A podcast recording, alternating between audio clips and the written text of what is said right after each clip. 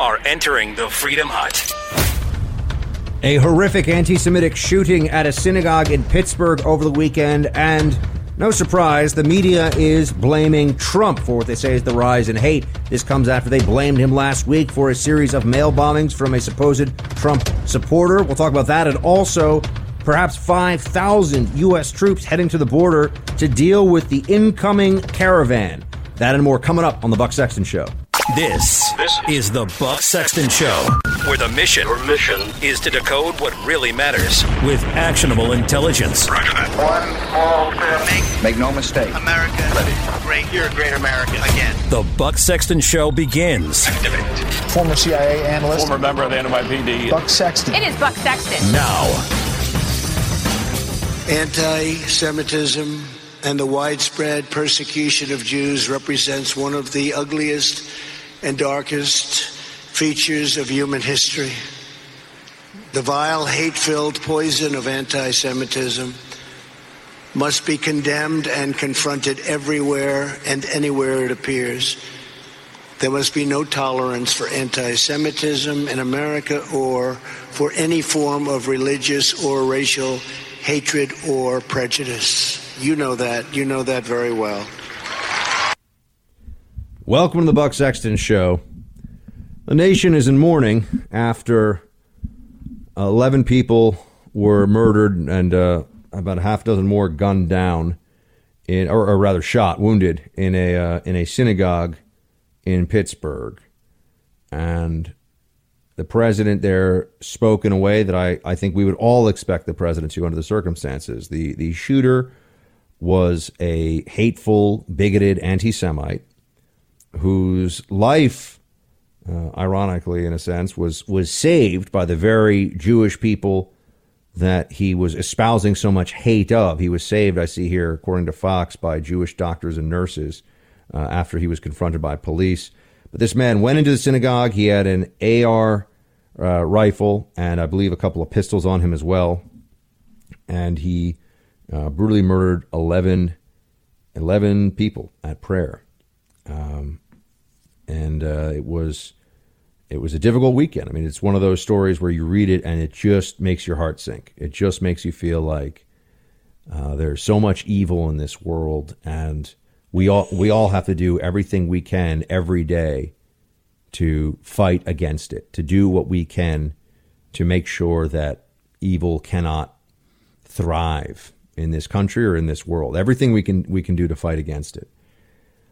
And I think that the president spoke about this in a heartfelt fashion. I think that Sarah Huckabee Sanders, when she gave her press conference today, was also in earnest when she claimed that, or she stated rather, that the president cannot more strongly condemn this kind of bigotry than he does, and that his heart is broken for the Jewish people.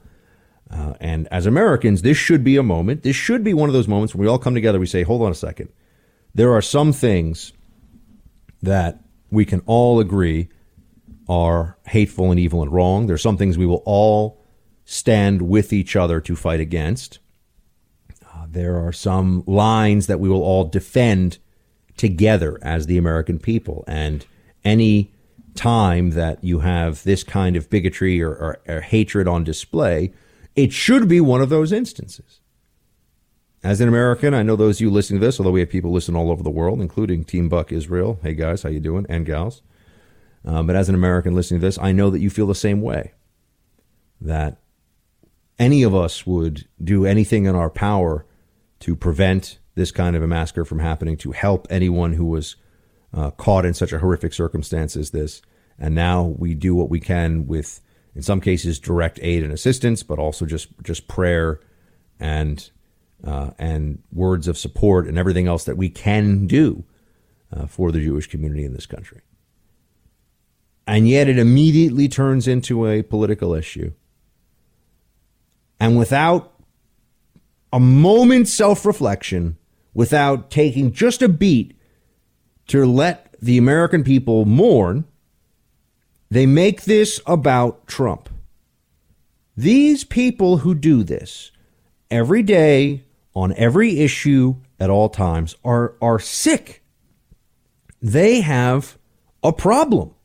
They really do. They are no longer capable of being objective. You know, last week we were told that there was a bomber who Trump is responsible for because this guy who had already called it a bomb threat, you know, over a decade before Trump's presidential run and had a career criminal, clearly, you know, psychological problems. But Trump's responsible because he criticizes people in the political arena, and those are the people that were being targeted. They can't point to Trump ever inciting or calling for violence against any of those individuals, but they say that Trump is basically responsible, that they use these kind of weasel words. They'll say, oh, well, he bears some share of the blame. And, you know, because they know that Trump didn't pack the bombs himself. They know Trump wasn't crushing up glass to use as shrapnel for it. They're not that crazy, I suppose. They're not that stupid. But they'll say that Trump was the reason for this in some way. And what they'll point to is, well, he had his van. This guy had this van, Sayoc, covered in Trump stickers, covered in all this pro-MAGA paraphernalia. And so we had to deal with this last week. We talked about it on the show. Now here we are over the weekend. There's this terrible shooting on Saturday on the Jewish Sabbath. And we are told that even though this shooter, it is clear, did not like Trump because specifically Trump was too friendly and too favorable and too much of a friend to the Jews. It's still Trump's fault. Now, if we take this theory at face value, this theory that Trump has just raised hate in America, let's be clear that that means that now Trump is responsible no matter who engages in a hate crime against anyone else. You know, if there is an anti-Christian, an anti-Catholic, you know, hate crime in this country, let's say, you know, if there's an Islamist extremist, let's just put it this way. If a jihadist kills a bunch of people again, is that Trump's fault? I want to know where the lines are drawn here.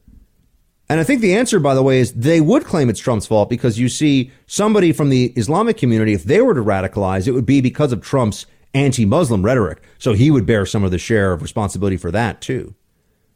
If a, you know, neo-Nazi white nationalist kills somebody somewhere, it's Trump's fault because he has implicitly encouraged them, they'll say. If a anti-Semite who is anti-Trump, I mean, you know, you go down this list, doesn't matter who it is, Trump is always responsible. No matter what the situation, if it's a terrible circumstance, if there's violence and bloodshed here in America, and there's hate and there's venom and there's nastiness at the root of it all, it is Trump's fault, they say. This is delusional. And it's really destructive, too. How can you have a conversation with somebody about Trump's policies when they really believe that he's dog whistling to white supremacists all the time in ways that I can't even begin to fathom? I'm paying attention to politics all day. I'm here in the swamp. I live, eat, and breathe politics and national security.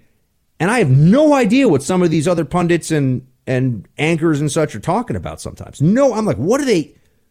We'll play some of it for you later. You'll hear say, what does that even mean? Who are these idiots? Who's paying them so much to be so stupid on TV all the time? And so they talk about division as they are creating divisions. I mean, this is how you know that the left cannot be taken seriously on this. They will try to escalate rhetoric while saying that rhetoric needs to be de-escalated. They'll say the reason we have terrorism and hate in this country is because of Donald Trump. So Donald Trump needs to stop saying that the other side is bad. Oh, that seems like a brilliant idea for Trump. Why not just cave to your political opponents? Let them beat you into submission, bludgeon you into silence on issues that matter to you by attaching all these issues, all these problems, all this violence, there's nothing to do with it. They're calling President Trump an anti-Semite. I mean, President Trump grew up in New York City. As did I, which is a city that has, I believe, the largest Jewish population anywhere outside of Israel in the world. Trump has had countless friends who are Jewish. His personal lawyer, Michael Cohen, I know they've had a falling out, but, you know, he was Jewish. His son-in-law is Jewish. Ivanka converted to Judaism. His grandkids are Jewish. Trump is not an anti-Semite. Not even a little bit. Not even close. But they say this. The media says this, and they pat themselves on the back. Oh, that's right. Yeah, we're speaking truth to power. No. You're a bunch of destructive little imbeciles that are saying this. It's immoral to make these claims. It's immoral to call someone an anti-Semite who has blood on his hands because somebody else who hates the president, who despises his position toward Jews, decides to be violent, engages in this horrific hate crime. I mean, he's now facing the death penalty, and good. This guy should get the death penalty for what he did in that synagogue. Trying to attach Trump to this, though, it's just so intellectually dishonest. It's so unfair. And it just goes to show you that there's no effort at good faith. There's no let's have a real, last week was all okay. Let's tone things down. Let's have a different kind of conversation going forward. Let's talk about policy. Let's come together as Americans. All right. The press is under assault all the time. By the way, the press drives. I agree with Trump in that the press does drive a lot of this because the press is full of a bunch of preening, self-obsessed, self-righteous jerks. Not all of them, obviously. And I know there's people say, oh, Buck, you're in the media. I'm telling you what 90% of the media is like. They are not good people. They're not honest. They're not ethical. It's all about the self. It's all about the agenda. They are activists posing as truth tellers. It is destroying this country from the inside. They are the ones undermining institutions. They're the ones undermining public trust. And they turn around and accuse everybody else of exactly that. They tell you that Trump won't take responsibility. They take responsibility for nothing. Wrong story after wrong story, all critical of Trump. Oh, that's just a coincidence. As if we're idiots. We're really supposed to believe that. Yeah, sure, it's just a coincidence. They are disgraceful, and they are tearing this country apart. And I have to say, it is very frustrating as well, because if we were able to focus on what's really happening in America and the direction of the country right now and how we're all doing, this country is doing very well. This country is on the right path. But the left can't make a fair argument about why it's not. So what do? They make it about emotion. They make it about anger and viciousness and destructive politics and lies. And that's what they're doing. That's what they're doing with the president. And we're going to continue to see this, unfortunately. We're going to talk, by the way, about the caravan coming up. Got some big updates on that for you, as well as some more follow-on to last week with the bomber. And we got a whole bunch of show plan teams. So stay right there. I'll be right back. So let me just say that, I was able to give some thoughts on Friday on Fox News right after it had become clear we found the bomber was found, the bomber was found, and we had to have this discussion about, well, should we have civility now? Is that really what the left wants? And I was on this panel with Shannon Bream, whom I think is great, and Juan Williams to give the Democrat point of view. And I just wanted to share with you what I said Friday on Fox, because when it comes to the bomber and the aftermath, and now all this, oh, we need to be civil, we need to just take the temperature down. Here's what I really think about it. Play the clip. Rationality, the demonization of Democrats. Sayoc is no wacko aberration. He is the very face of Trump. Buck, fair? There were over 60 million people who voted for Donald Trump. This is one guy who's clearly disturbed. I mean, he's a career criminal, but he's far from a criminal mastermind. I think the calls for civility from the left are, quite honestly, unserious. They're unserious because of the record that they have, where they didn't call for similar civility when we had incidents that were even worse in terms of actual casualties suffered, Steve Scalise, which the president himself has mentioned. And you can't call for a ceasefire while you're still firing, which is exactly what Democrats have been doing all week. And if President Trump were to heed these calls, I just want to know if we're really supposed to believe that they would stop calling him a traitor, a sexist, a racist, crazy. I think we all know the answers to that. So why would he? He has nothing to do with this. He bears no responsibility for this whatsoever. Well, there's also a political culture on the left right now that has, for months, embraced mob tactics in public. They've even tried to parse whether mob is a term you can use for a mass of people that are threatening individuals, menacing them in restaurants, which I think they lost that debate.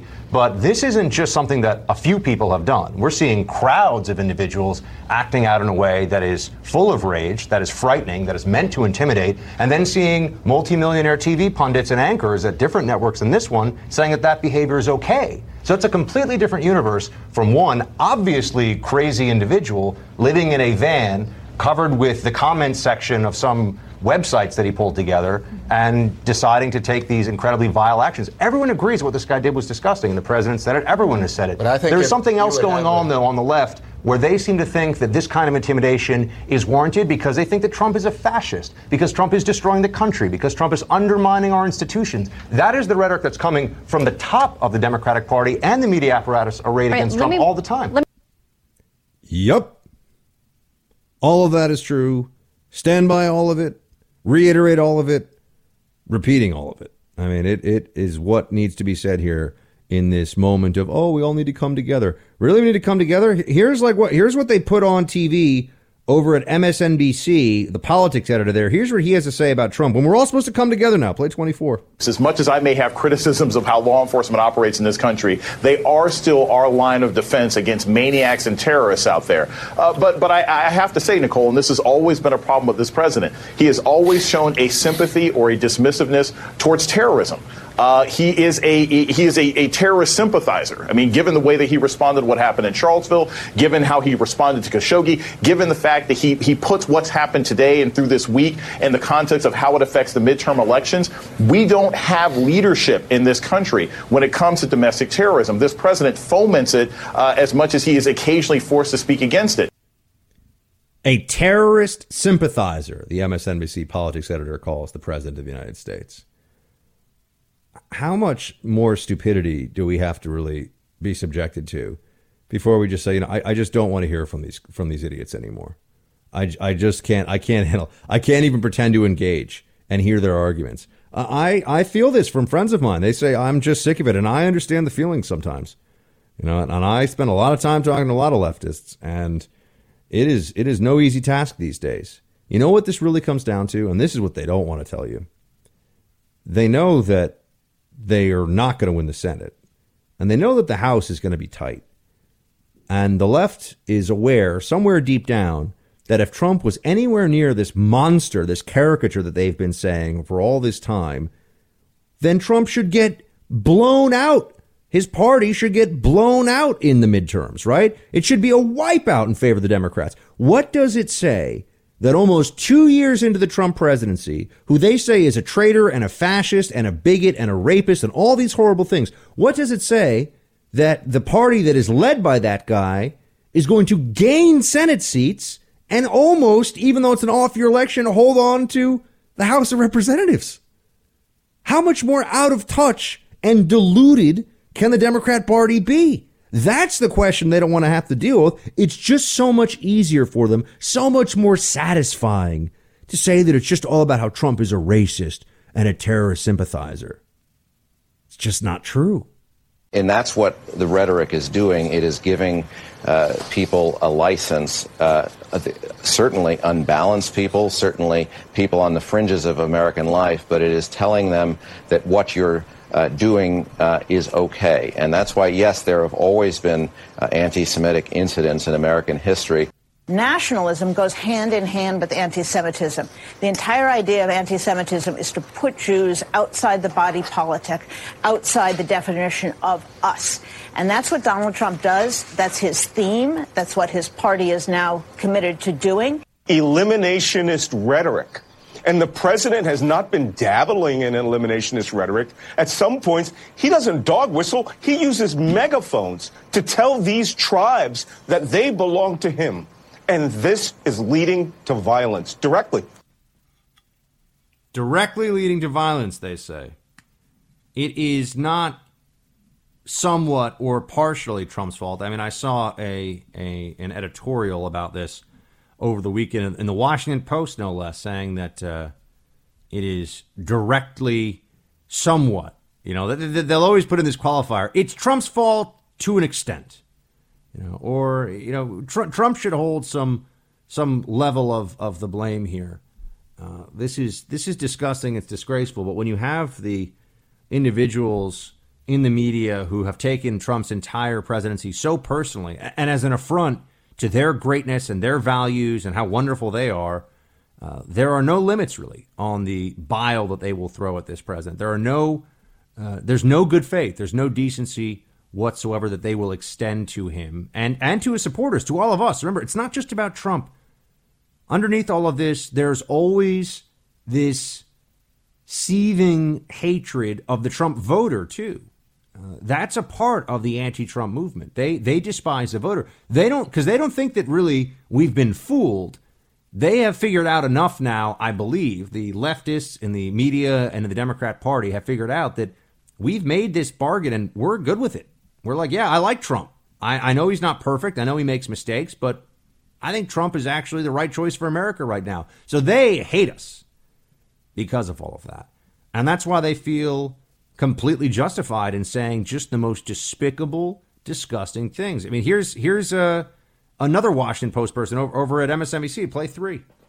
There's always been the alt-right or its equivalent. The difference is it was always on the fringe, and the mainstream elements of the party, and certainly the president, never validated that.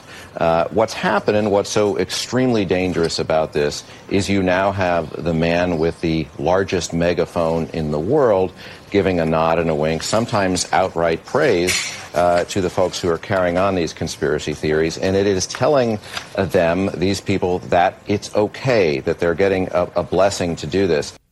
You know, it's interesting that he can go on TV, that's Dana Milbank, the Washington Post, and say that Trump gives them a blessing right after he has explicitly, openly, repeatedly condemned this. But you see, this is one of the games that they play. They'll say, why doesn't Trump condemn white nationalists? And people will say, okay, well, he did. He just condemned them a couple of days ago. Well, he hasn't denounced it enough. And then people will do a little Google searching and they'll say, well, hold on a second. Trump has called white nationalists losers. He said there's no place in America for hate. He said this many, many times. Then they'll say, well, then why does Trump talk about white nationalists so much? He can't win, folks. You know this. There's nothing he can do that will make them stop calling him a racist, stop calling him a white nationalist. They do not extend the most basic level of good faith to him in any of these discussions. And they love to trot out these fake conservatives, I mean, these fake Republicans like Jennifer Rubin, she is the queen of fake Republicans. The Washington Post still lists her as a Republican when she writes things, which is just amazing. But, you know, she blames Trump not just for what happened over the weekend and what happened last week, but for the overall increase in hate in America, she says. Play clip 4. I'm not going to plumb the depths or the shallow side of Donald Trump's mind, but I will say this. We've had a 57% uptick in the last year in anti-Semitic hate crimes. The biggest sort of theme in anti-Semitism is that Jews are outsiders. They are aliens. That you define a nation by Christianity, by whiteness, and if you can believe it, they do not believe that Jews are white, and that everyone else is alien. Everyone else is a threat. That true America is not all men are created equal. It's not an ideal. It's not a creedal nation. It is blood and soil. The entire idea of anti-Semitism is to put Jews outside the body politic. And that's what Donald Trump does. That's what he does by having a Jewish daughter and a Jewish son-in-law and numerous Jewish grandchildren. That's what he does by having senior Jewish advisors in the White House, by being a better friend to Israel by leaps and bounds than Obama ever was. For a president who's probably the most popular American president in Israel, the state of the Jewish people, for a president of that stature to be called an anti-Semite just goes to show you how desperate the left really is to try to make this stick.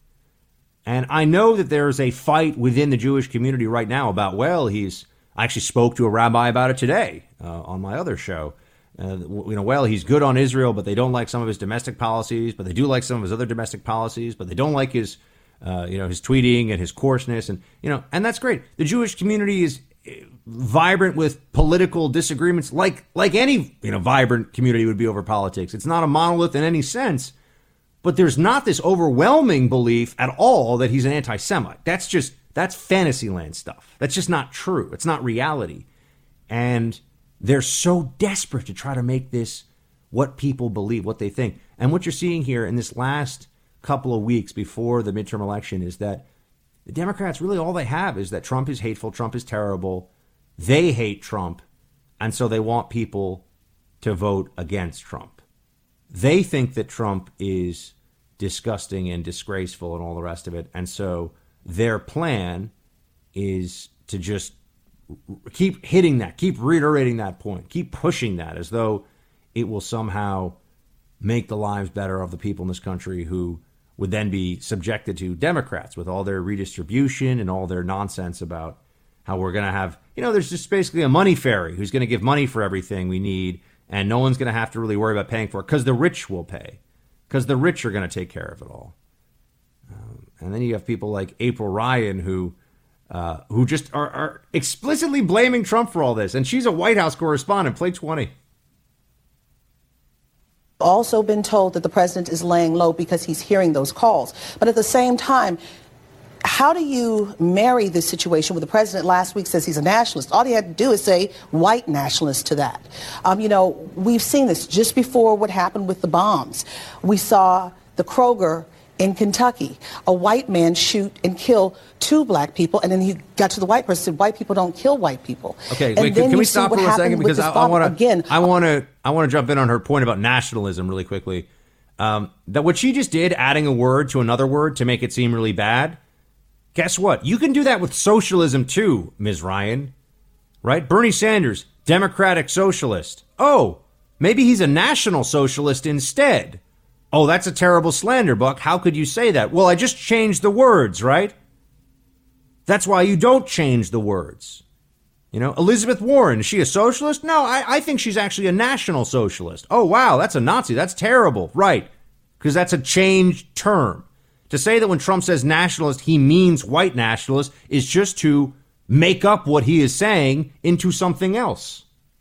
But that's how desperate they are on all this. They'll just do that.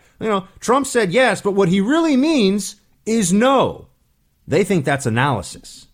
Recently, in some places in the nation, there's been a disturbing reoccurrence of bigotry and violence. If I may, from the platform of this organization, known for its tolerance, I would like to address a few remarks to those groups who still adhere to senseless racism and religious prejudice. To those individuals who persist in such hateful behavior, if I were speaking to them instead of to you, I would say to them, you are the ones who are out of step with our society. You are the ones who willfully violate the meaning of the dream that is America. And this country, because of what it stands for, will not stand for your conduct. The greatest president of my lifetime, with the possible exception of Donald Trump. We'll see how it goes. We'll see how many years in office he has, hopefully 8. And we'll see what the full measure of his accomplishments. Look, Reagan defeated the Soviet Union and probably saved the planet from annihilation. So that's a tough one to beat. That's a tough record to compare against.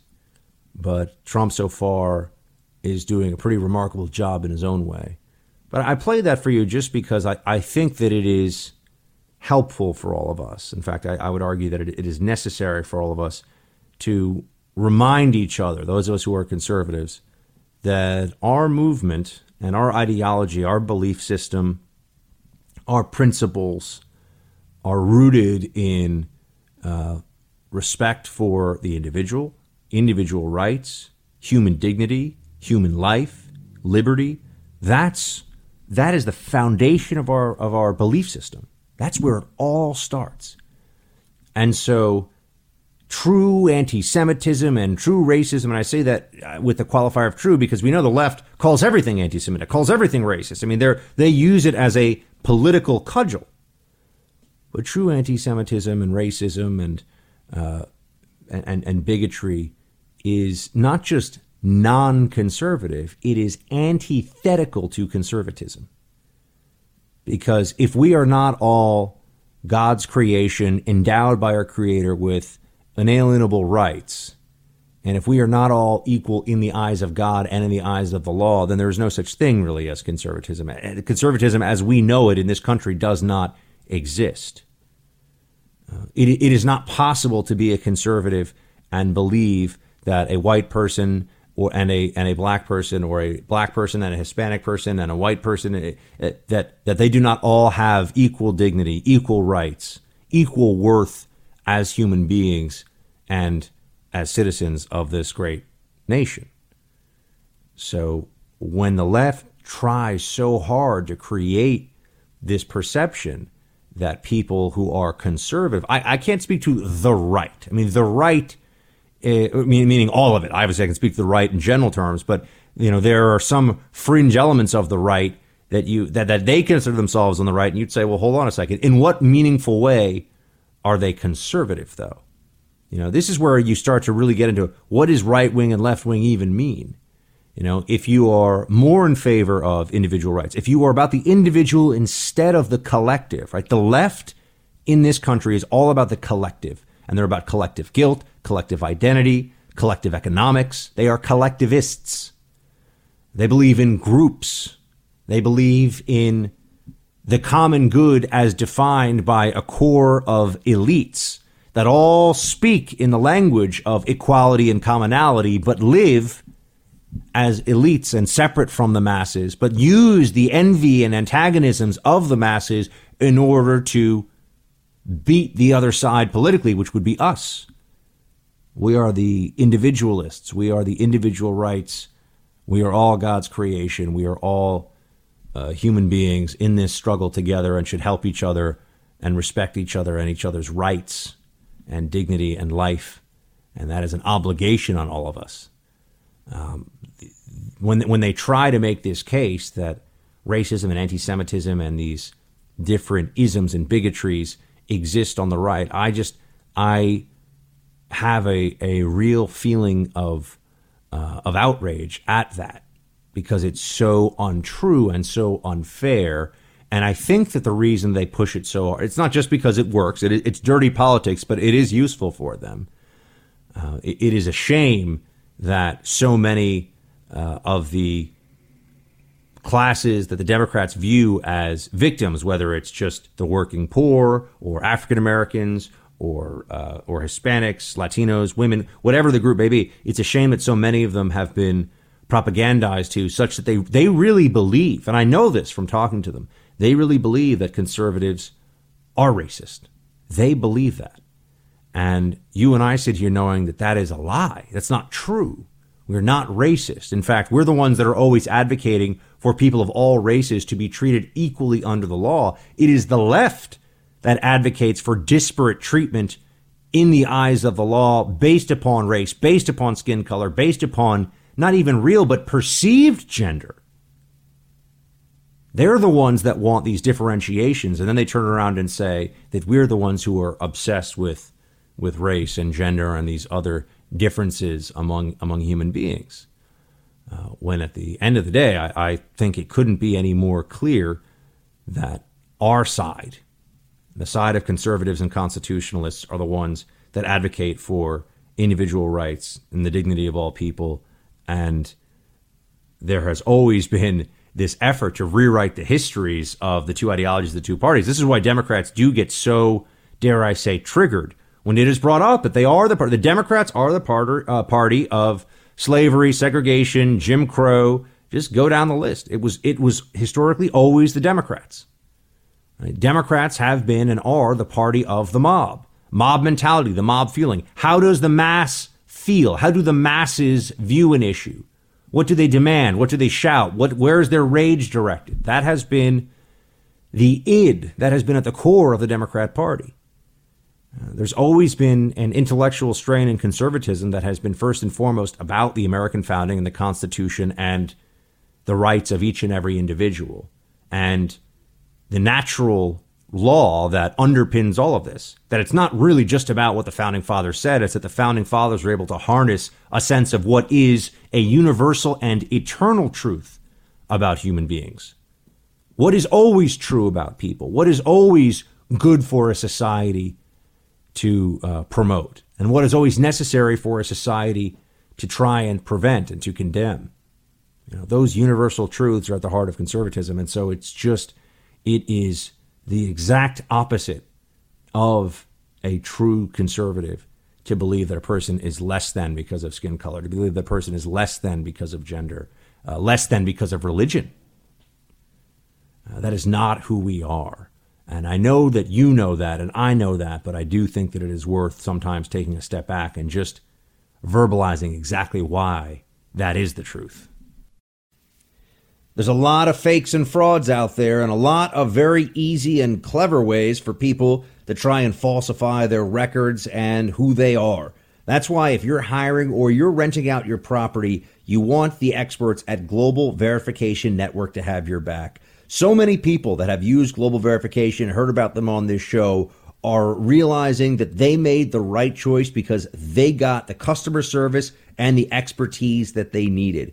And Global Verification Network is the only dual certified, veteran owned background investigation and vetting company. They'll work with companies of any size, folks. So whether you're just a startup or all the way up to a Fortune 100, if you're doing this yourself or you've got an HR department, call them. They should be the ones doing your background checks. 877-695-1179. That's 877-695-1179. MyGVN.com. Again, that's MyGVN.com. Suddenly, it's this group of folks. We don't even know where they are. They're way down there. That's the biggest thing.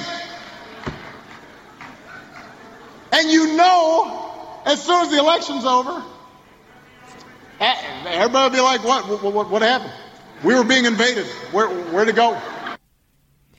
Oh, President Obama still thinks he's on the campaign trail for Obama, I think. Hasn't yet really understood that there are plenty of us who don't really want to hear from him. And former presidents have done that courtesy to the American people, not to pretend to kind of be the president in exile. Nonetheless, he's talking about what's going on with this caravan, as it is called now. Well, what is really going on? To fill in the blanks here, we have our man Raheem Kassam up in this piece. He is, of course, the fellow of RaheemKassam.com. He has worked in a senior strategy role for government in the UK. He's also formerly of Breitbart. The man himself, author of No Go Zones. Mr. Raheem, good to have you back. Hey, great to be here, Buck. Thanks for having me. So what is the latest with this caravan? By the way, I just wanted to say Obama is still campaigning for Obama. Remember, I mean, he's campaigning on the fact that his legacy is being torn down.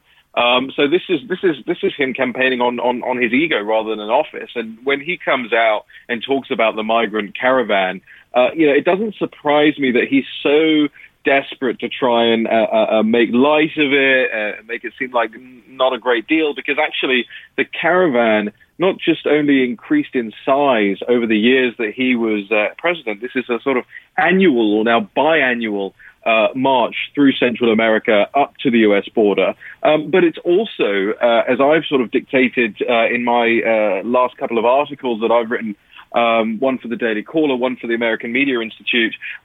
It's actually funded historically by Democrats, by people who have worked in and around the U.S. government, specifically in the USAID field, the foreign aid sphere.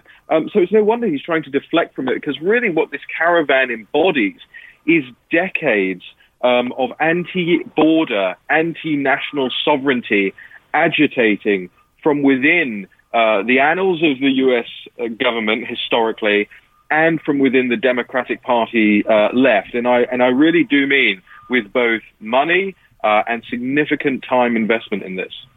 Now, we have gotten a lot of pushback already from people in the media saying, oh, my gosh, it's so crazy to suggest that there's anyone organizing this, as though they want us to think that this is spontaneous. And, oh, by the way, they're really going to walk the whole way. What can you tell us about the organization, and also have we started to see folks hopping on buses and trains for at least part of the way? Because I think that's a pretty predictable move. Yeah, buses and flatbed trucks we've seen now pushing people through Mexico to get to the U.S. border even faster, because apparently there's some elections coming up, and you know, much as these people really loathe foreign intervention and foreign collusion, this is literally up to 10,000 foreigners. Latest estimates are around 7,000, but you know, could be up to 10,000 foreigners who are being bussed to the U.S. border to impact an election cycle. So make of that what you will. But the groups that are in question here, I mean, the media does sort of try to make out like it's some sort of grassroots thing. It's very strange, because then they quote in their articles, and you can see them on CNN and ABC and NBC, organizer Rodrigo Abeja told ABC this. Well, hold on, either it is organized or it isn't organized. And then when you go back and you actually do the sort of investigative journalistic work, which I hate to say it, nobody's really done on the U.S. side of things, you start to get a picture of who these people are. Mr. Abeja runs a group called Pueblos Sin Fronteras, the leader, the co-leader of which was arrested last week for organizing and taking part in this criminal activity. You have him linked to another group which operates in California and in New York openly. They are U.S. law advocates. Effectively, they cut the tracking devices from illegal immigrants' tags on their ankles. They do all this. It's called APOFAM. And they're in turn funded by big corporates, both in the United States and from within Mexico as well, and aided by Mexican diplomats, again, USAID folks.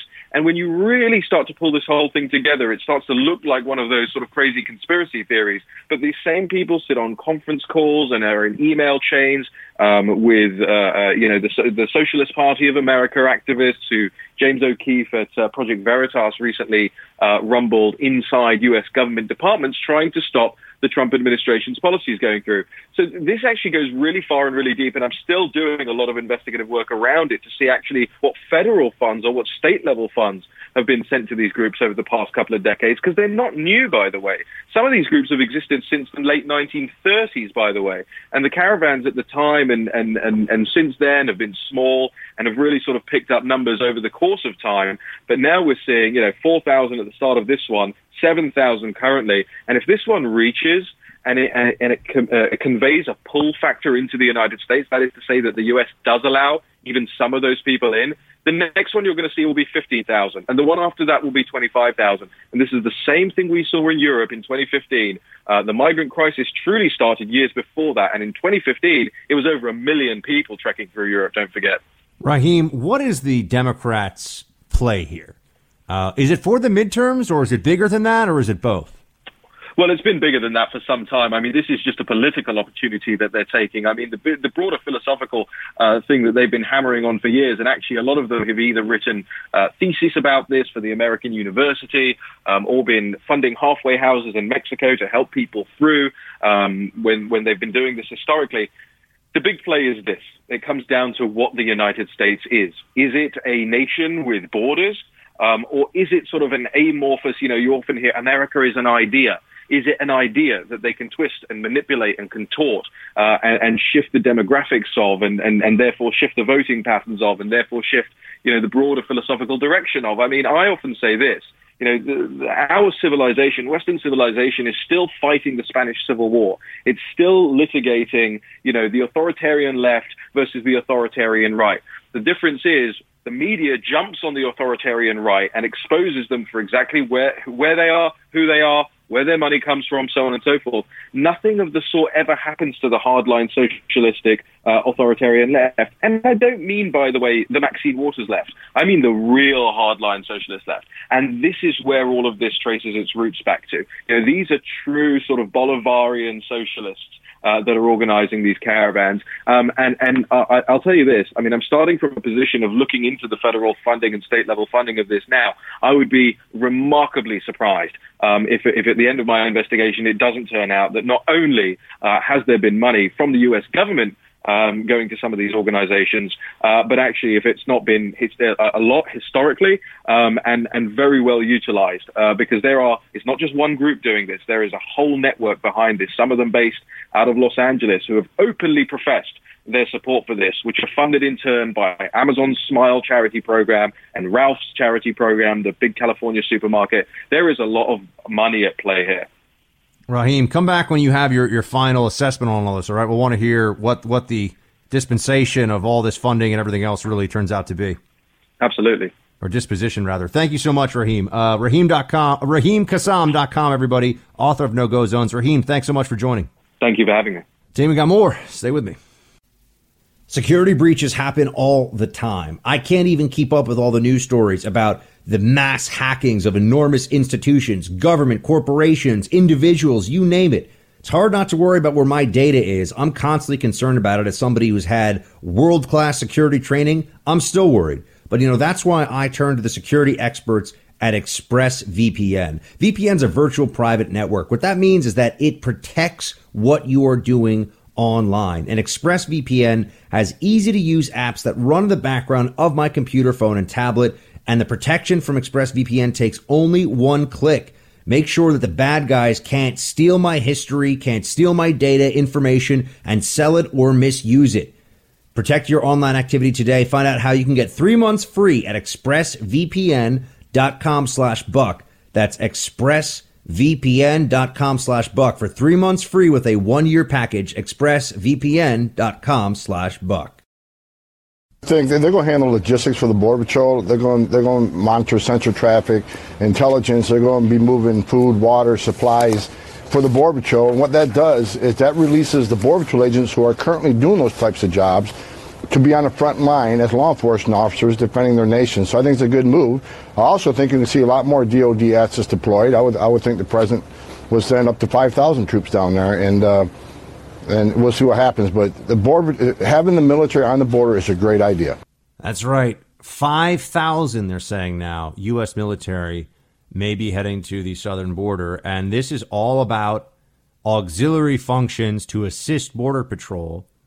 And at that level, I have to say there's nothing about this that I find surprising or really strange. The previous administrations have done this. You could say, Buck, why so many? Well, why not? Why not put as many Border Patrol officers as possible out in the field to police the border instead of having to do back office logistics and other things that U.S. military are very well suited to assist with in this purpose? And isn't our southern border, isn't that part of our national security? You know, we have been trained by the left and by all these immigration activists not to think of immigration as a national security issue, when in fact it is one of the purest national security issues that exists. In fact, short of a foreign invasion, I think you could argue that immigration is at the very top of the list of national security concerns that we have. If you cannot enforce borders, you cannot protect resources, you cannot effectively tax and assess your population. I mean, there's a whole bunch of stuff that comes into, you need to have control of your borders. Right? I mean, if somebody can just come and go from this country as they please, for example, why would they come here and not pay taxes and leave and come back when they want? You know, you don't have to worry about anything. There's a whole political structure here that's in place because the people that are citizens have an obligation to the state, and the state has an obligation to its citizens. So, you know, this should not be such a surprise, but you'll notice that for a lot of Democrats, just the idea that 5,000 U.S. troops are going to be deployed to the border, to the U.S.-Mexico border, to deal with this migrant caravan, they're going to say that it's a political stunt. And sure, I mean, there are optics here. There's no question about it. And there are clearly reasons of making a point that the president is sending people down to the border in this way. But there's a lot more at stake than just making a point. And that is that if this caravan gets through, it's very understandable. People would think that future caravans would get through, that there would be other things, other groups rather, that would be even larger. And that starts to turn into, well, do we even really have a country? I mean, at what point is it just an open border? We don't call it that. But DHS Secretary Nielsen had some interesting things to say about this. Play clip 8, please. This caravan is not getting in. There's a legal way to enter this country. Those who choose to enter illegally will be stopped. We are working with our partners in Mexico. They have taken unprecedented efforts within their territory to ensure an orderly flow and that those who have no legal right to be there are removed. We intend to do the same, but my general message to this caravan is do not come. You will not be allowed in. There is a right way to emigrate to the United States, and this is not it. I appreciate the Secretary's messaging here, but I'm not sure she's right on the merits. I think they will be allowed in. I think that unless there's a change to the laws on asylum right now, it is very likely that this group will get into the United States. And that then brings me to the possibility that I had raised last week, and I'm hearing more and more say this now. Maybe Trump decides, that with the deployment of these troops to the border, and there's clearly a flexing of commander-in-chief national security muscle that's going on here, maybe Trump decides that under his authority, as I've described it to you, as commander-in-chief, he can decide that any class of alien, doesn't have to be illegal alien, just any class of alien can be barred, can be prohibited entry into the United States based on the judgment of the commander-in-chief. And the Supreme Court has affirmed this even recently over the whole Muslim ban. Maybe that's Trump's plan here. He's going to say this migrant caravan does not qualify for asylum. There are MS-13 members in this group. They are a security concern for the United States. They will not be let in. Now, you can imagine the left will completely freak out if he does this.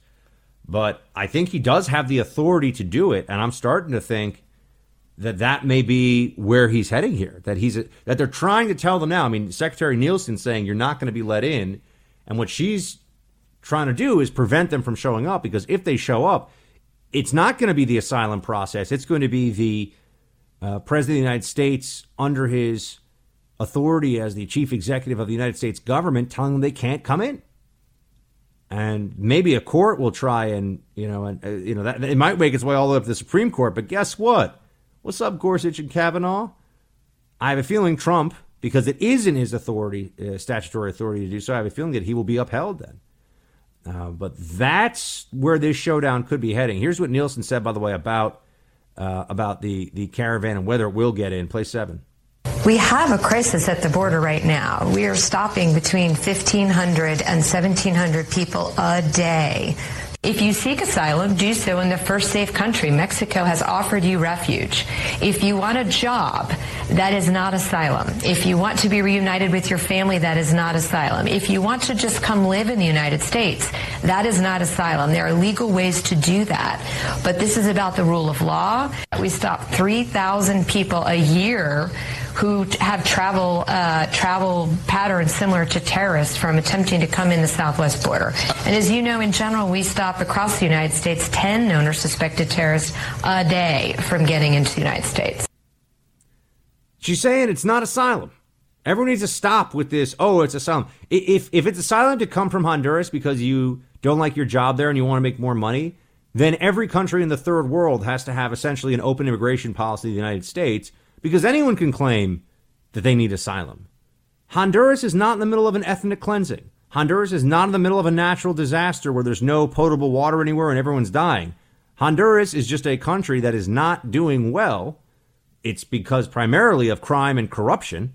But that can't always be our problem. And I don't just mean America's foreign policy problem. I mean your problem and my problem.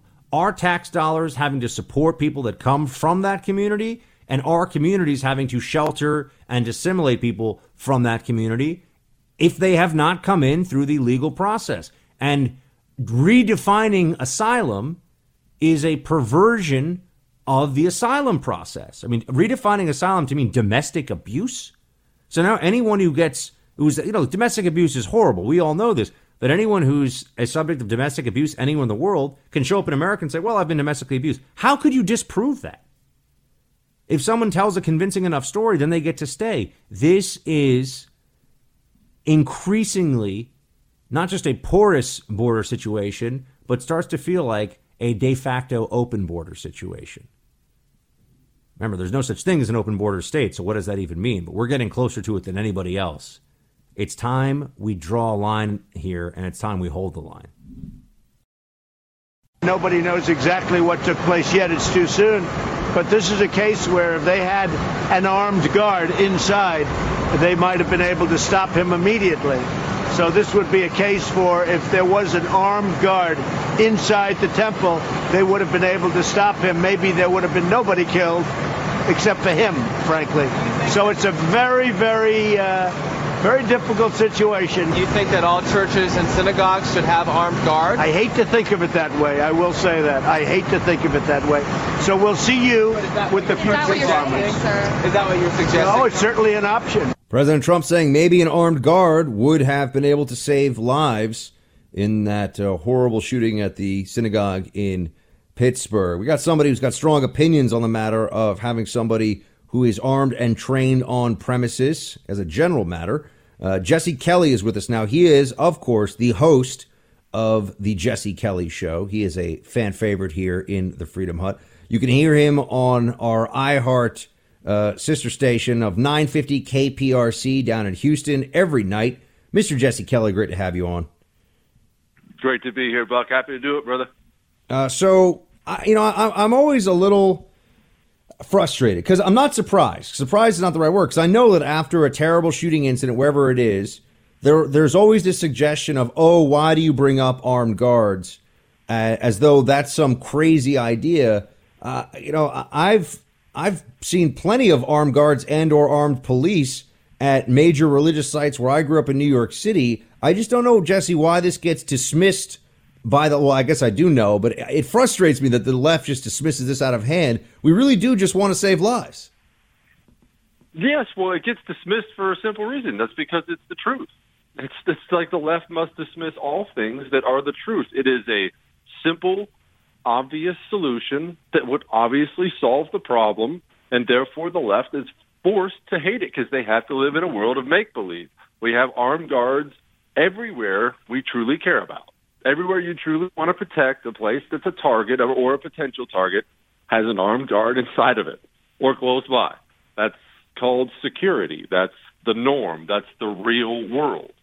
But even bringing up an actual solution is just going to get you reactions of horror from the left, who they think the only solution is disarming every law-abiding citizen.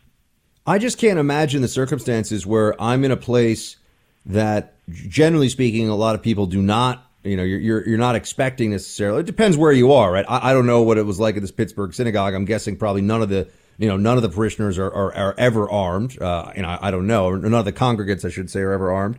But I know there are some churches in the South where people are armed, right? I mean, it depends on where you are.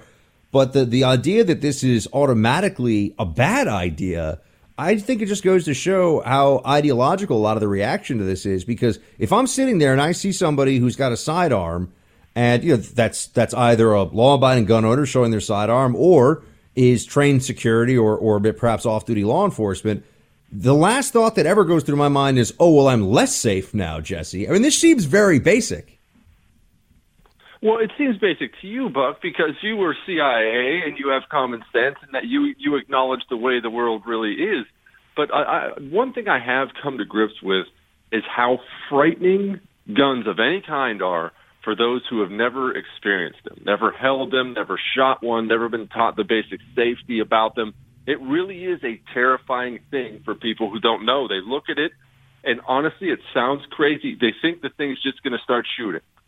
And no, I think you make a really good point. And, I know you're not just a Texan, but also we're a Marine, so you've got double firearms familiarity baked in there. But, you look at the cultural differences in the very, very blue areas versus a lot of the rest of the country.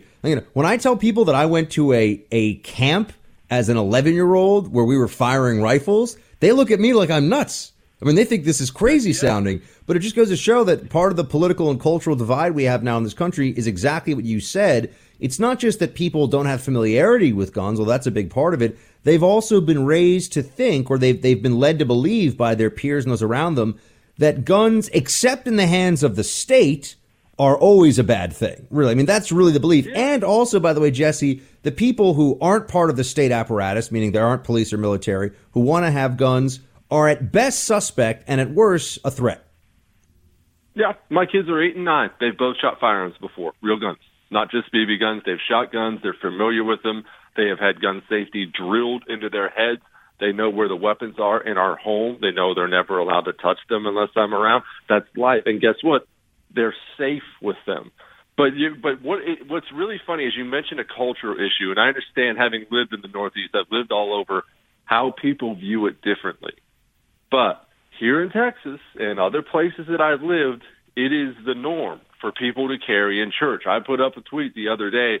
I think you are insane if you are licensed, if you are trained to do so, to not have your weapon on you in a place of worship. You have mass amounts of people that are prime targets for evil sitting there with their backs to the door. Stop living in this rosy world of make-believe and acknowledge the world as it is.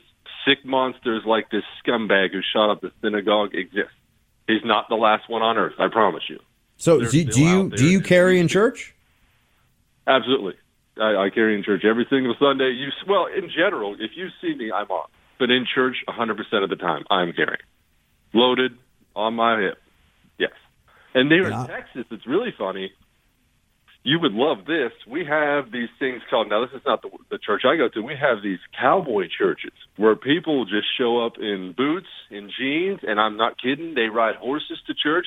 They will open carry firearms in church. The one my buddy goes to, he has a Copenhagen in his lip as he gives the sermon, the pastor does, and a pistol on his hip. Now, you can make fun of that, and people will, as some absurd redneck caricature, but the bottom line is, that's the safest church on the planet. Ain't nobody shooting that place up. I would think so. I think that's a fair point. So I just, again, if we're going to talk about solutions, real solutions should be treated at least, or at least real, attempts at risk mitigation. I mean, solution might be too strong a word. Should at least be taken seriously. But you know, the left, when it comes to guns, it's all really just a cultural divide issue for them, and the virtue signaling of guns bad and people with guns bad. This is what I always say, Jesse. It's more than just the left opposes firearms.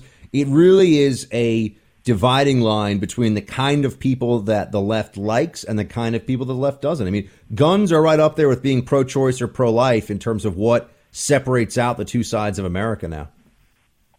You're right. And when it comes to guns, I'll say what I say after all these gun-grabbing leftists start coming for them after a mass shooting. If the guns are the problem, where is the mass shooting at the gun show? Where has it happened in American history? There are guns everywhere. Everyone has them on their hips. They're on the counters. Everybody's buying them. Everybody's selling them. There's guns, ammunition. If guns are the problem, why has there not been a mass shooting at a gun show? Yeah, and why are there so many mass shootings in so-called gun-free zones, as we know? But people don't want to learn this lesson, unfortunately, and they don't want to take the problem as an issue of fact. They want to deal with it emotionally. But Jesse Kelly, everybody, 950 KPRC Houston on what time, Jesse? 7 to 8 Central Time. 7 to 8 Central Time. There we go. 7 to 8 Central Time, the Jesse Kelly Show. Also follow the man himself on Twitter. And yeah, he'll be back here in the hut soon. Mr. Jesse Kelly, always a pleasure, sir. Come back soon. Appreciate you, brother. Team, we'll be right back. Well, I'd like to be president. Okay. I think, hopefully, when we have a Democrat in the Oval Office in January of 2021, there's going to be so much work to be done. I mean, we have confused everybody in the world, including ourselves. And we have confused our friends and our enemies. Right. They have no idea what the United States stands for, what we're likely to do, what we think is important. So the work would be work that I feel very well prepared for, having been in the Senate for 8 years, having been a diplomat in the State Department. And it's just going to be a lot of heavy lifting. So are you going to be doing any of that lifting? Do you feel like... Oh, I have no idea, Kara, but I'm going to, you know, I'm not going to even think about it until we get through this November 6th. Heavy lifting, folks. That's what she says. That's right. Hello! She thinks she's coming back. I've been saying it all along. And you could tell there that she knows she's not supposed to let that out right now. She knows she's supposed to hold back a little more. She's not supposed to go there, not supposed to be, you know, obviously pushing for her own future in the White House at this stage of the game because she comes from a damaged political brand, but she can't help herself. Hillary Clinton, as I have said, has a hole in her soul. The only thing that will fill it in her mind is the ultimate power of the presidency. And there is nothing else that she could ever have or could ever do that would make what she has been through, because I'm sure she views herself as a kind of victim and a martyr for the left-wing progressive cause, politically speaking. You know, she stood beside Bill. She allowed so many people to bash her all these years. I mean, I'm saying this is in her mind, the only thing that is just, the only way that justice is done is if she becomes president of the United States. And I've been saying it, and I just want to make sure that I'm very clear, very on the record here. What happens is that the Democrats, if they take the House, march us right into fights over impeachment. That becomes the whole discussion. We're just going to be fighting over impeachment, really, for the next 18 months. And then the narrative is that the only way to set right what they could not get, because they will not have 2/3 of the Senate, so they can't remove Hillary. But the only way to set it right would be to make Hillary president finally, to break that glass ceiling and finally put her in a position where she gets to be the president of the United States. I'm not the only one who's thinking this. Hillary herself, you could tell. It's like, well, I mean, I'm not saying I'm running. I'm just saying that I really want the job still, and nobody is more qualified than I am. I mean, this is the kind of stuff you say when you want something that you know you're not supposed to want, or at least you're not supposed to say you want it. But that's where we are with this. You know, she has not given up one bit. She still thinks that this is the way that it's all going to go. And what a crazy story in her mind it's got to be for running against Barack Obama and losing, running against Trump and losing. And in the end, though, in her mind, justice prevails and she sets right the world. And you could tell that she's, oh, you know, there's so much work to do. And, you know, her mindset, her attitude is, all right, America, you know, I'm the one that's going to have to fix the mess that Trump created. And, oh, by the way, you owe this to me. You owe me the presidency.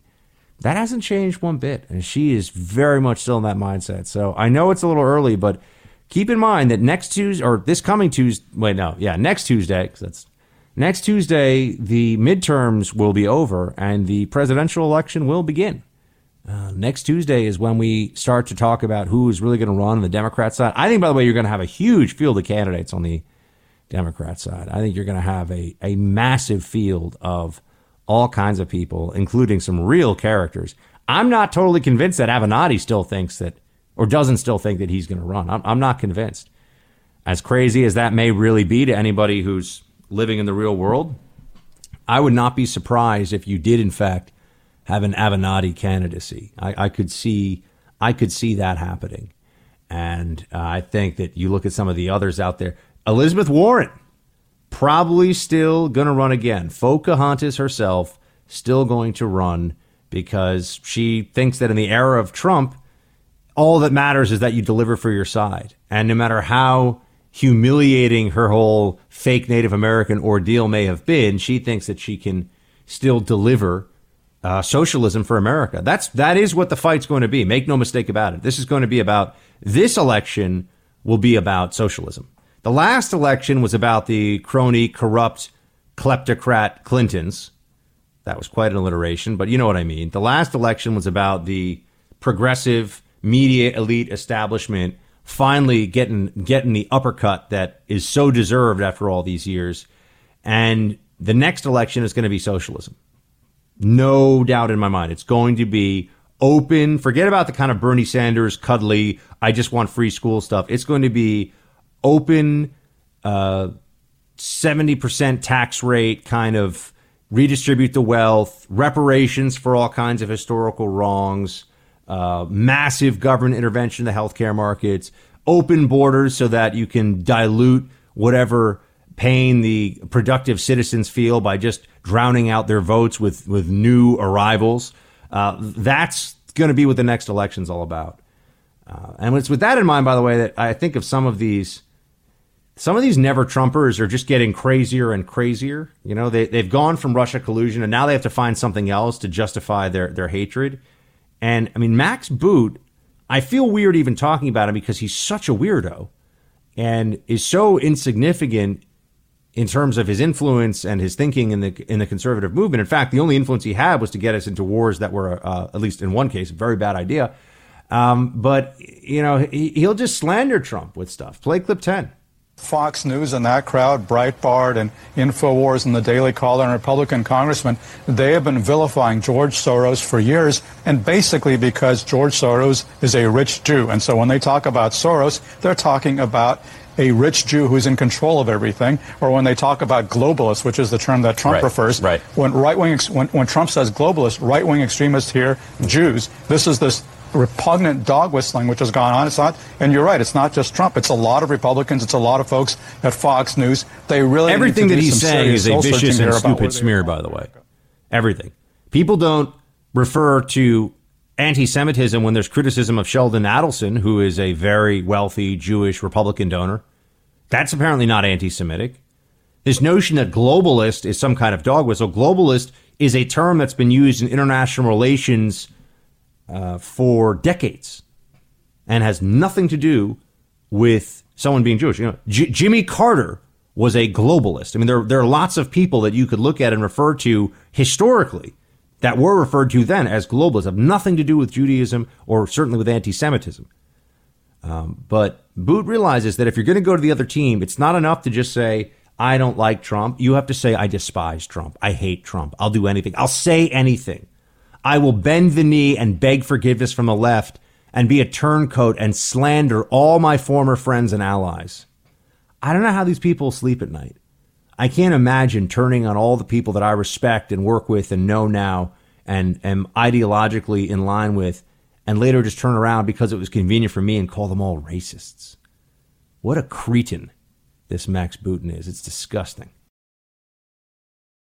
Because right now, the only constitutional check against this sort of abhorrent behavior, again, a guy who was sending a message by time and time again, tweeting about baseball or talking about his bad hair day there, that was done intentionally to send a message to white nationalists.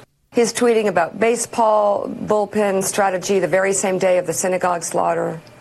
As if to send a message, as you said, Joe, to his adoring white nationalist fans that the murdering of these worshipers was not even a concern. That's the message it sends, to be clear.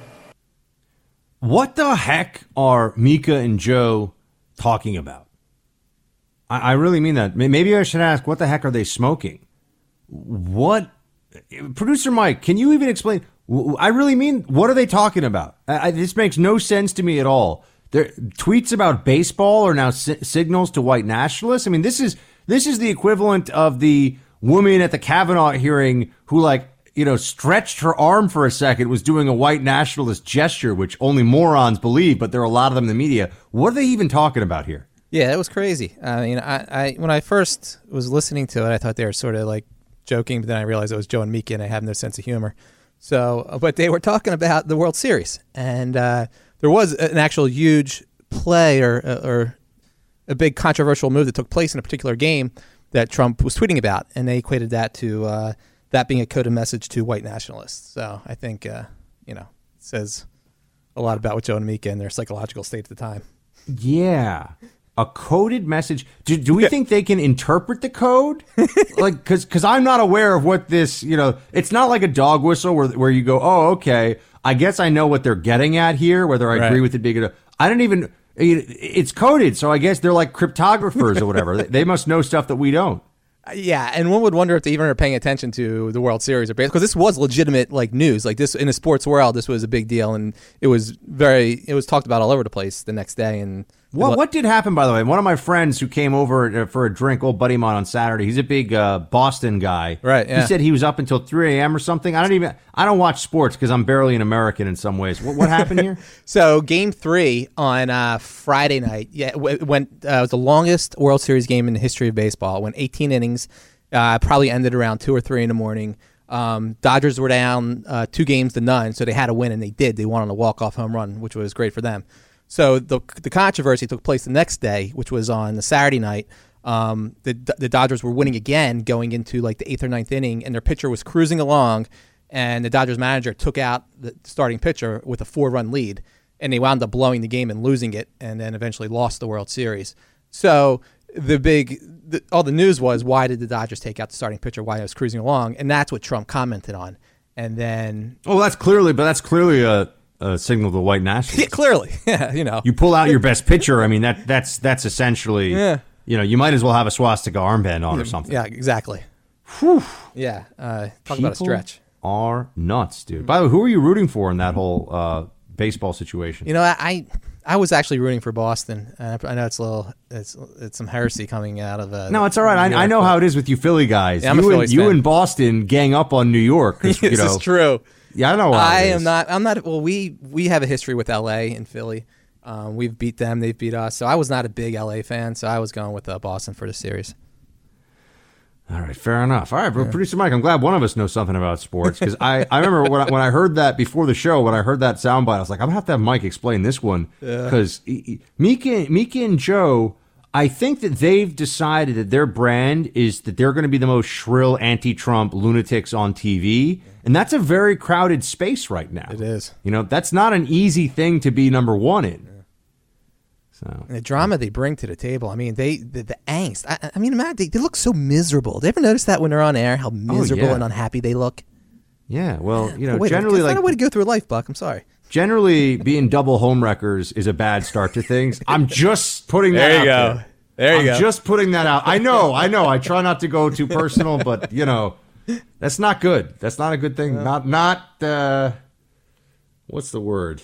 It's bad karma. Yes. It's bad karma. Yes, so, it is. Speaking of, I have no good transition here, but, you know, because I was like, wait, NBC, CBS, they're both networks other than that, and they're both full of libs. But CBS had this segment about hate speech and taking down hate speech. And this has been one of the issues that, as you know, I've been talking to you about for a long time here, where, you know, you have this chorus, particularly on the left, of, oh, you've got to get rid of certain kinds of speech online, and you're not doing a good enough job of it. And then we find, oh, wow, you mean it's going to be abused and that they're just going to use this to shut down conservatives? That should shock no one.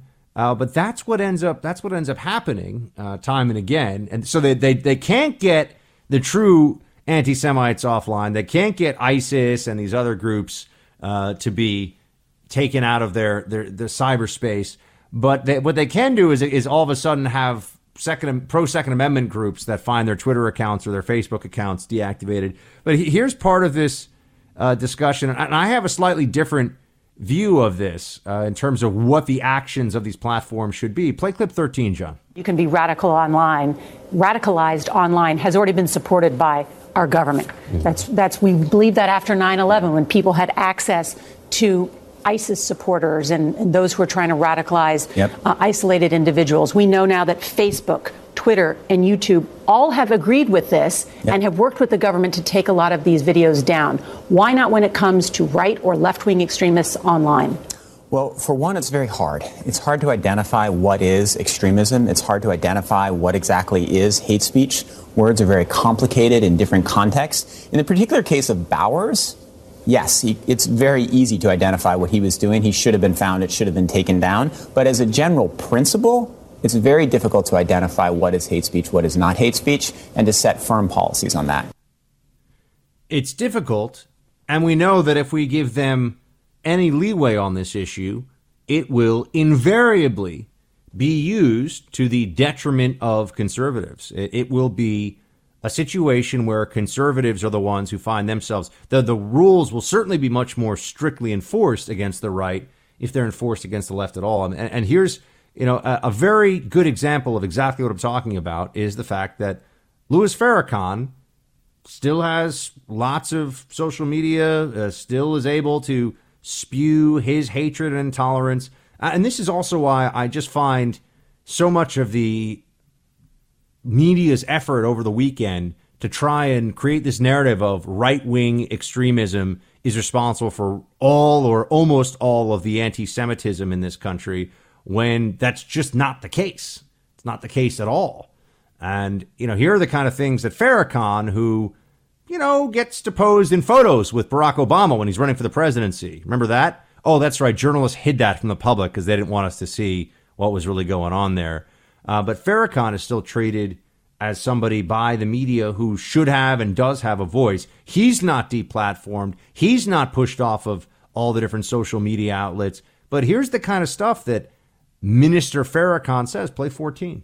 I wonder, will you recognize Satan?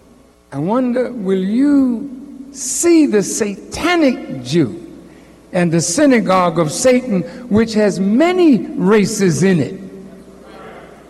Because Satan has deceived the whole world. Think about what they're going to say when they have been so thoroughly and completely unmasked.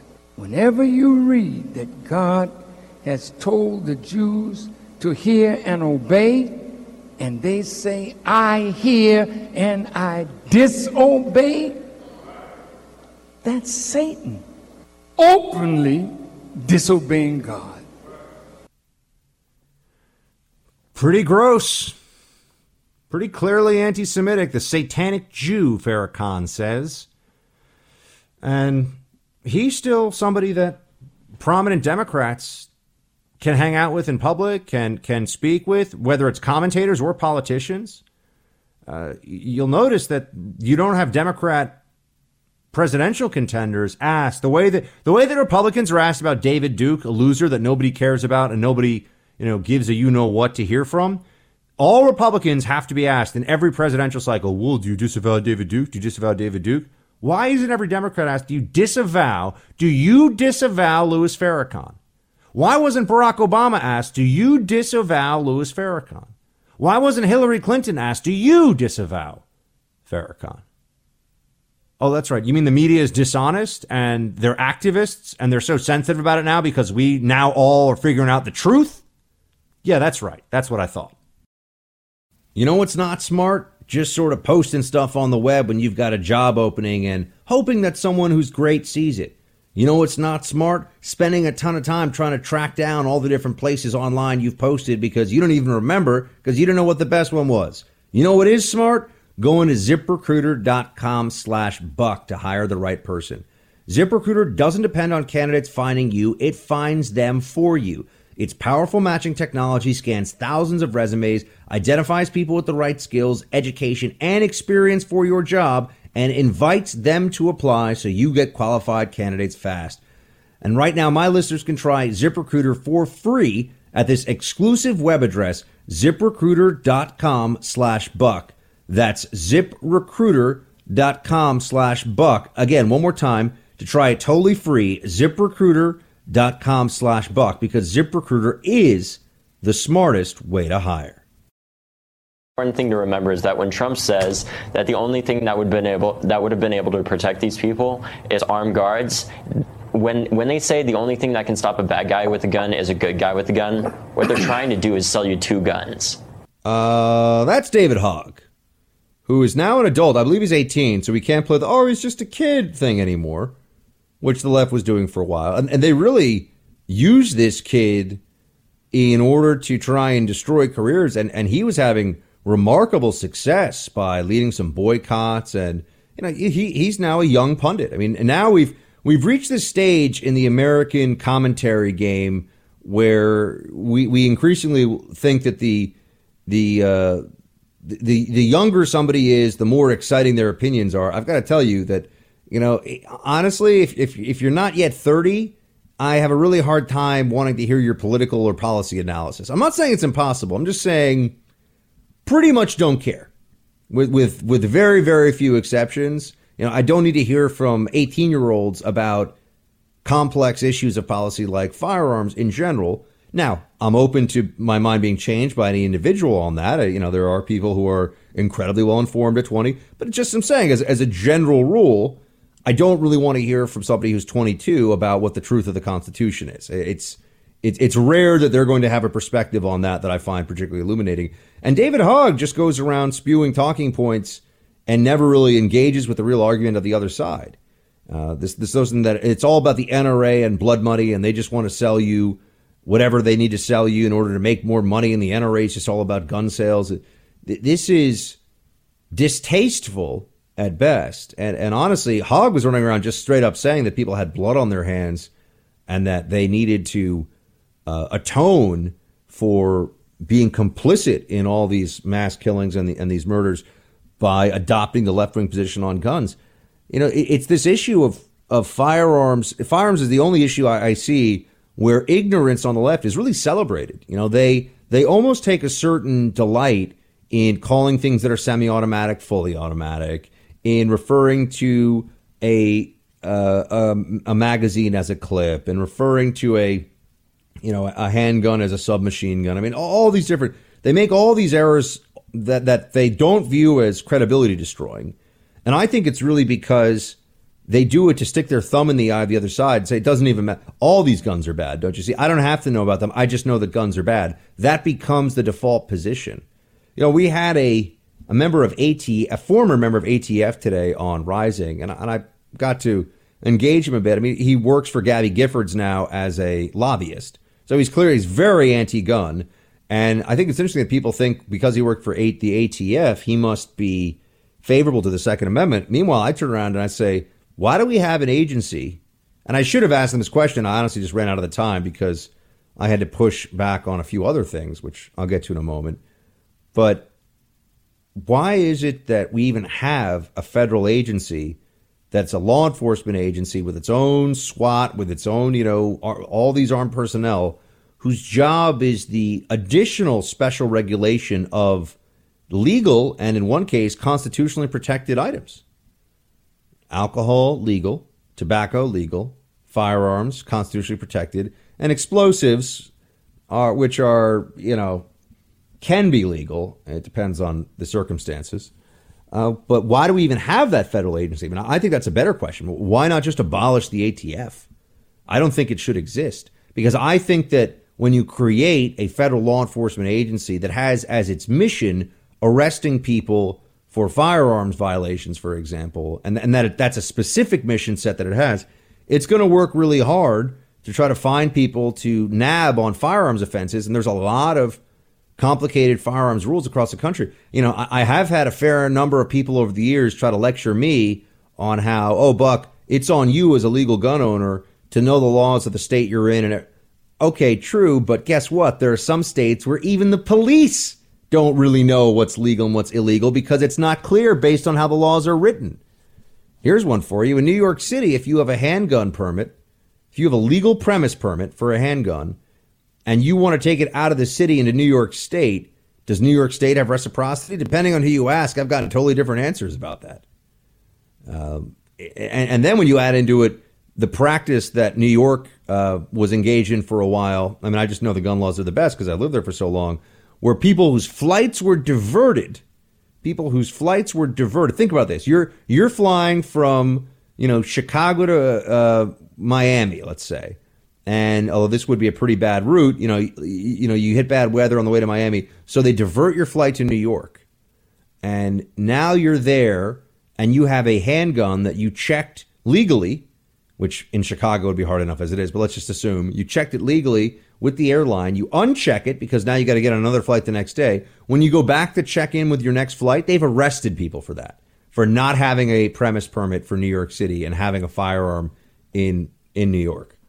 They've arrested, and they know that that's why they had the gun. So I'm just saying that they look to penalize people. I mean, there is an aggressive attitude about gun owners that some law enforcement agencies, and I think ATF is very high on that list, that some law enforcement agencies adopt in a way that is, I think, puts them at tension with the Constitution and is really problematic. But anyway, with Hogg and these others about the guns, it just gets so boring after a while They know that they're not really going to get this ban on firearms. The guy I spoke to today from ATF, I don't remember his name, doesn't really matter. He wants, his solution to the gun problem is to have all semi-automatic rifles. All semi-automatic rifles. Because as he said, a rifle that can kill a deer can kill a human. So that's what he said. All semi-automatic rifles need to be licensed at the same level that a fully automatic rifle is right now. That's his new solution. So you might be hearing that more and more. And I said, oh, do you really think that I could get a fully... I live in D.C. Do you think that I could even get a fully automatic weapon here, no matter what I tried to do, no matter what my background is? And he didn't know the answer. And I said, the answer is no, dude.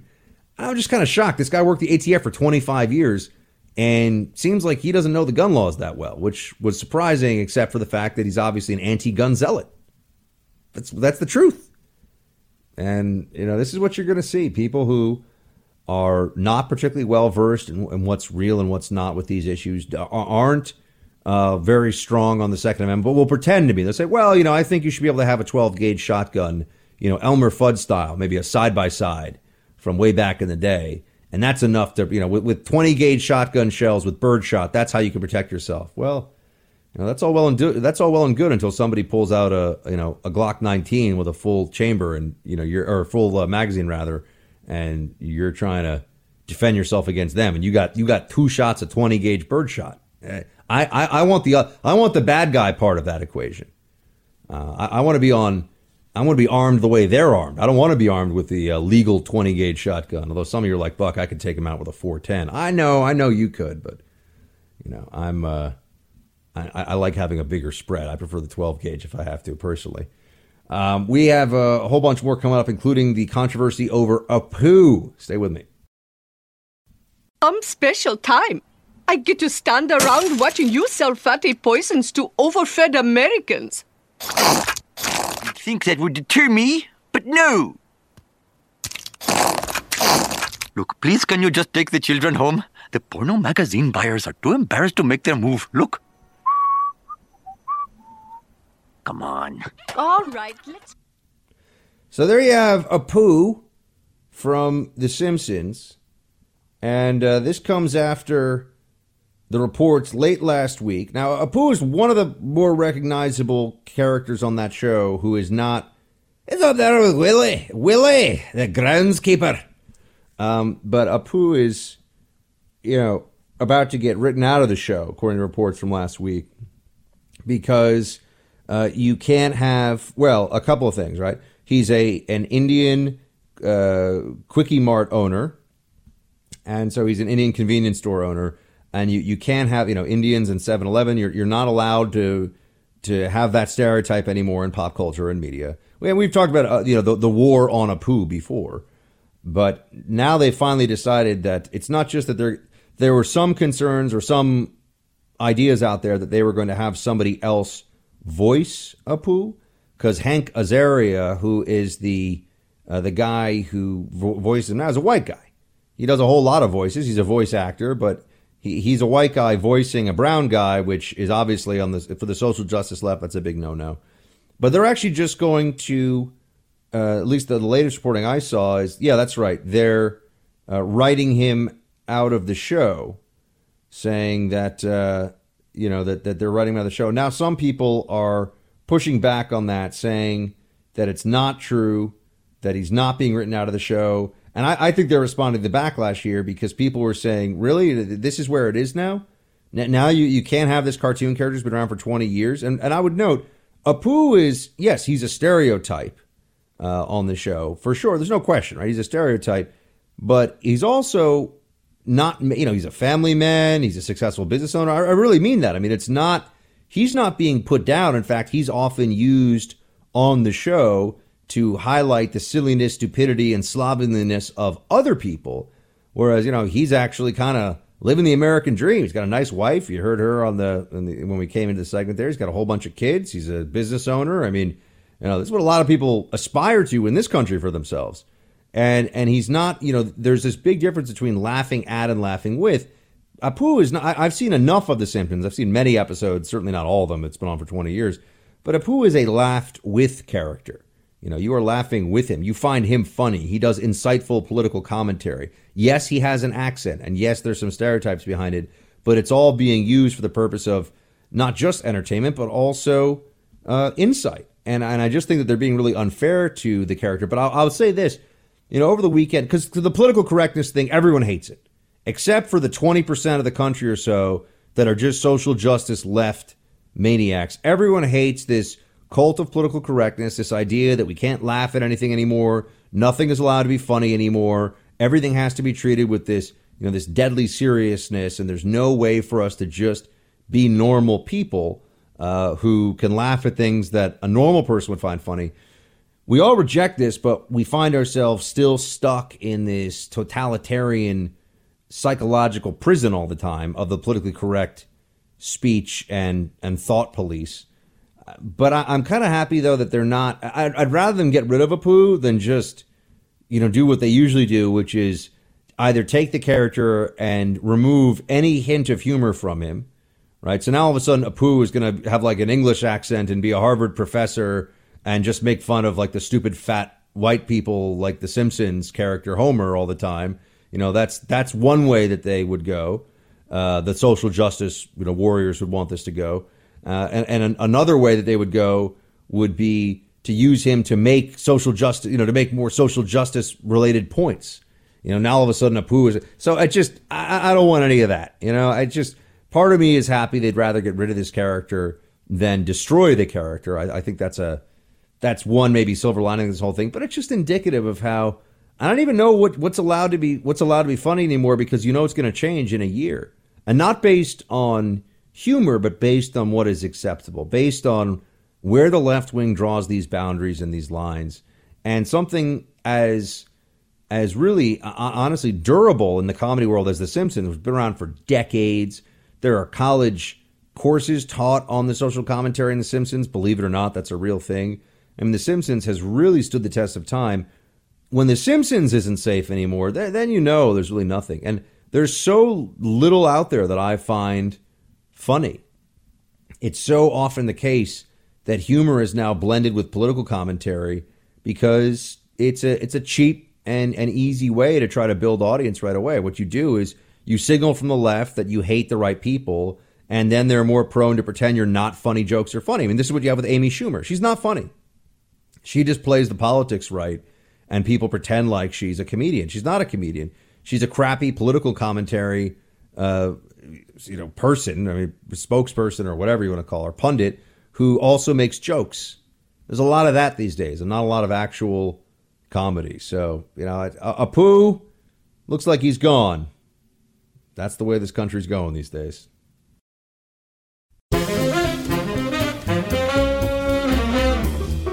Team Buck, it's time for roll call.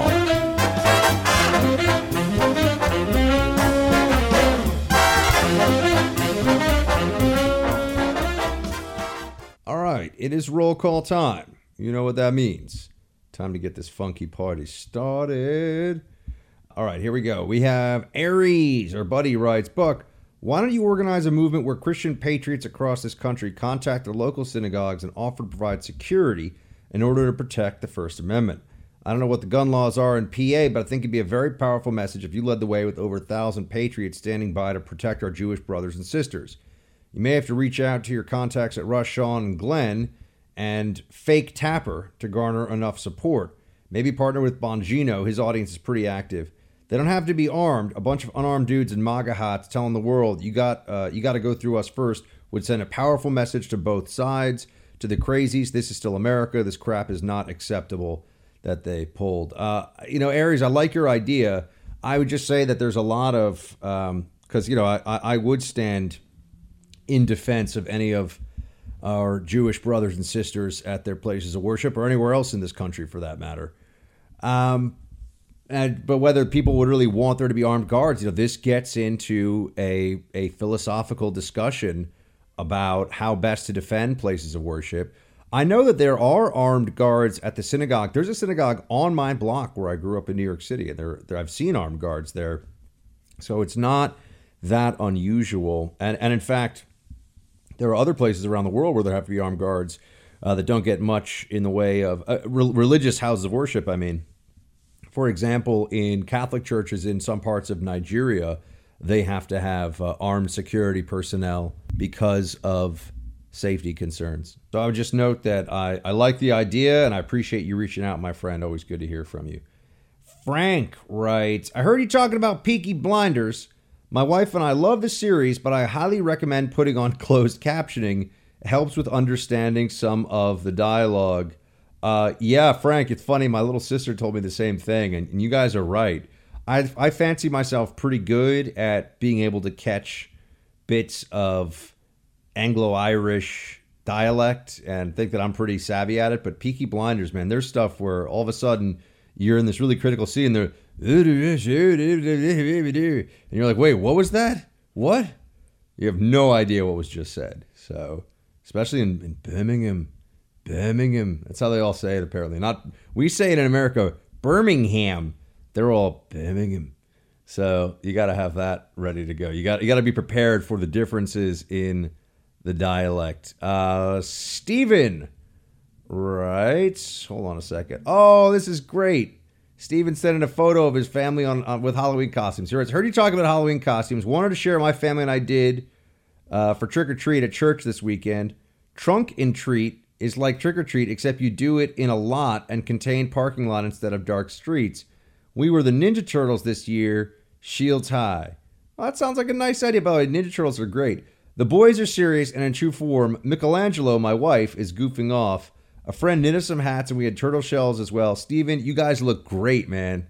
I love it. You know, a whole family in Ninja Turtle costumes. Teenage Mutant Ninja Turtles, I've always been a fan of, and I really liked the cartoon growing up, and then also even the first Ninja Turtles movie. I saw that so many times. I really enjoyed it. But people thought it was kind of intense and violent at the time. If you go back and check it out, you'll see what I mean. But it was a good movie. I really enjoyed it. And it's a really creative concept. Who would think that turtles in nuclear waste named after Renaissance painters who have ninja skills would be a hit? Well, it was. There you have it. Gary, hey Buck, greetings from Team Buck Hungary. I took your advice and started watching the first season of Peaky Blinders and last night. It was awesome. I'm hooked. Thanks for the recommendation. I'm off for the next week, and that is what I'll be doing in the evenings. Love what you do, brother. Keep it up. Shields high, Gary. Well, Gary, shields high to you. I'm so glad you like Peaky Blinders. I really do enjoy it. I think it's a very entertaining, very well done, very entertaining show. A little bleak, for sure, but it's well executed. The writing is good, and there's some very interesting twists and turns in it. I started watching the third season of Daredevil over the weekend, which I would have to say, you know, the thing about Daredevil is that it's also a little bit dark, a little bleak. I think it's well executed for what it is. I just can't understand how they made Daredevil such a compelling show at Netflix. And they made Iron Fist, which was just unwatchable garbage. I mean, Iron Fist was trash. It's also a superhero story, also set in New York. Same, you know, platform with Netflix. You'd think they'd have some idea how to do it. The Iron Fist got canceled, and thank heavens, because it was such a piece of waste. And anyway, but yeah, I have to say, I think that Daredevil 3 so far is... It's a little slow in getting going, but so far it's pretty well done. I find the acting all very good. I enjoy the performances. Even if you're not that into superhero stuff, I think you might like Daredevil. I think you might find Daredevil to be a pretty good show. Carla, shields high, Buck. Watched you on Bret Baier the other day with AB. Loved her comment about someone writing his comments about the bomber on teleprompter. Like no one ever did that before. Love the show. Saw the pic of you and your parents in D.C. Looks like your dad has the same swoop. Well, Carla, thank you for the kind comments about my appearance on Bret Baier. I think that I was able to say exactly what I really wanted to under the circumstances, which I think is very important for whenever you get one of those performances, whenever you're doing that. I also went on Shannon's show on Friday, as you guys know. So that was another chance for me to say what was really on my mind. And as to my dad, yeah, my dad has great hair. It's true. Great hair. He's got a silver swoop now. In fact, that could probably be his call sign, Silver Swoop. But it was so good to see my parents. I've got the best parents in the world. So that's a big advantage that I've had in life. You know, I know you've probably got great parents too, but your parents are probably the second best parents in the world. I think mine are number one, but we can agree to disagree on that. So it was great to see them. We had a lot of fun, and it's nice to get some visitors down here in the swamp, man. The swamp can feel a little lonely. Not enough Team Buck in the swamp, got to be honest with you. Team Buck, you guys are spread out all around the country, and a lot of you are in states where you've got fellow patriots all around. You're not like me, deep behind enemy lines. It can be crazy. Let's see. Misty writes, what do those of us in liberal California do about the fact that we are surrounded by these crazies? Well, you know, it's there's no easy answers. I wish I could say that I had a straightforward do this to tell you. But, you know, I think you engage where you can, and that's it. You know, you don't where you think it's a bad idea. It's not worth it sometimes. Jennifer writes, hey, Buck, yesterday I attended a lecture presentation by Arthur Sulzberger, chairman of the New York Times, called The Impact of Media and Truth on Democracy. I went with an open mind, as I always try to approach things in life this way, because many people have surprised me over the years. However, I found Sulzberger's statement so cliche and uninteresting. He said all the things you talked about recently on your show, speaking truth to power, how we live in dangerous times, journalists are unsafe, etc., etc. I lost track of how many times he used the words danger or dangerous. However, he's definitely a capitalist. He bragged about how the New York Times successfully monetized their online media, and when asked a question from the audience about how the New York Times could be more accessible to the middle class, Sulzberger said, the cost of paying for the New York Times is worth it in order to get the truth. When you find yourself in Northern California again, I could arrange to have you speak at our local university. We need to hear more conservative voices, especially on campuses and in California. Keep fighting the good fight. Shields high, Jennifer. Oh, thank you, Jennifer, for that interesting perspective and telling me what's going on with that Sulzberger lecture. That's not surprising at all, by the way. I mean, the New York Times is, in many ways, the most arrogant of all media out there, and it's left wing. And I don't know how many of you saw this, but last week I asked their chief White House correspondent for the New York Times, are you a liberal paper? And he said, no. And I just look at him like, dude, I understand that, you know, that's the company line, but come on, man, really? We're going to do this. We're really going to do the New York Times is not liberal. He goes, oh, the editorial page is liberal, but the overall paper is just a newspaper. No, that is not true. The New York Times is a liberal paper, and they should just own it. You know, that they shouldn't beat around the bush and pretend they're something that they're not. I don't see this as really all that complicated. I really don't. But they make it complicated because they like the pretense of being neutral. They think that neutrality and objectivity heightens the strength of their voice, whereas if they admitted to partisanship, even though they're hyper-partisan, then they could not claim to just be the truth, objectivity. They are clearly not that, though. And we'll stop with this one. Buck, you missed the anniversary of the Battle of Lepanto. Brandon, you are right. I am so sorry. I forgot to tell you guys all about Lepanto. If you want to go to Google and type in the Buck Sexton Show and the Battle of Lepanto, and you can listen to the old Lepanto show for old time's sake. You're right. I did miss Lepanto anniversary this year, though. I'm slipping in my old age. Tyler writes, love your show, man. Shields high. Tyler, you're the man. Thank you. I'm going to end on that tonight because I like it. Shields high to you too. And to all of you at home, shields high. You might have seen the headlines from the last week or so. Now they're starting to blame social media sites that don't do enough in order to get rid of content that they decide is violent. Who's they? Oh, that's right. The left-wing media. The people that are trying to tell you that their progressive ideology just so happens to constantly result in the censorship of conservatives. But, you know, it's the algorithm, man. There's nothing really going on there. Malarkey. You know it. You want a place where you can go and share your thoughts. That's Snippy.com. I've got a Snippy.com account, and I love being able to interact with folks there and read their postings. And know that the post is the post, okay? You get to have your opinion heard. You don't have to worry about any of the progressive censorship or nonsense from Facebook. Snippy.com. Thousands of Team Buck folks have already signed up and joined. You should check it out for yourself. SNIPPY.com. Again, that's Snippy.com.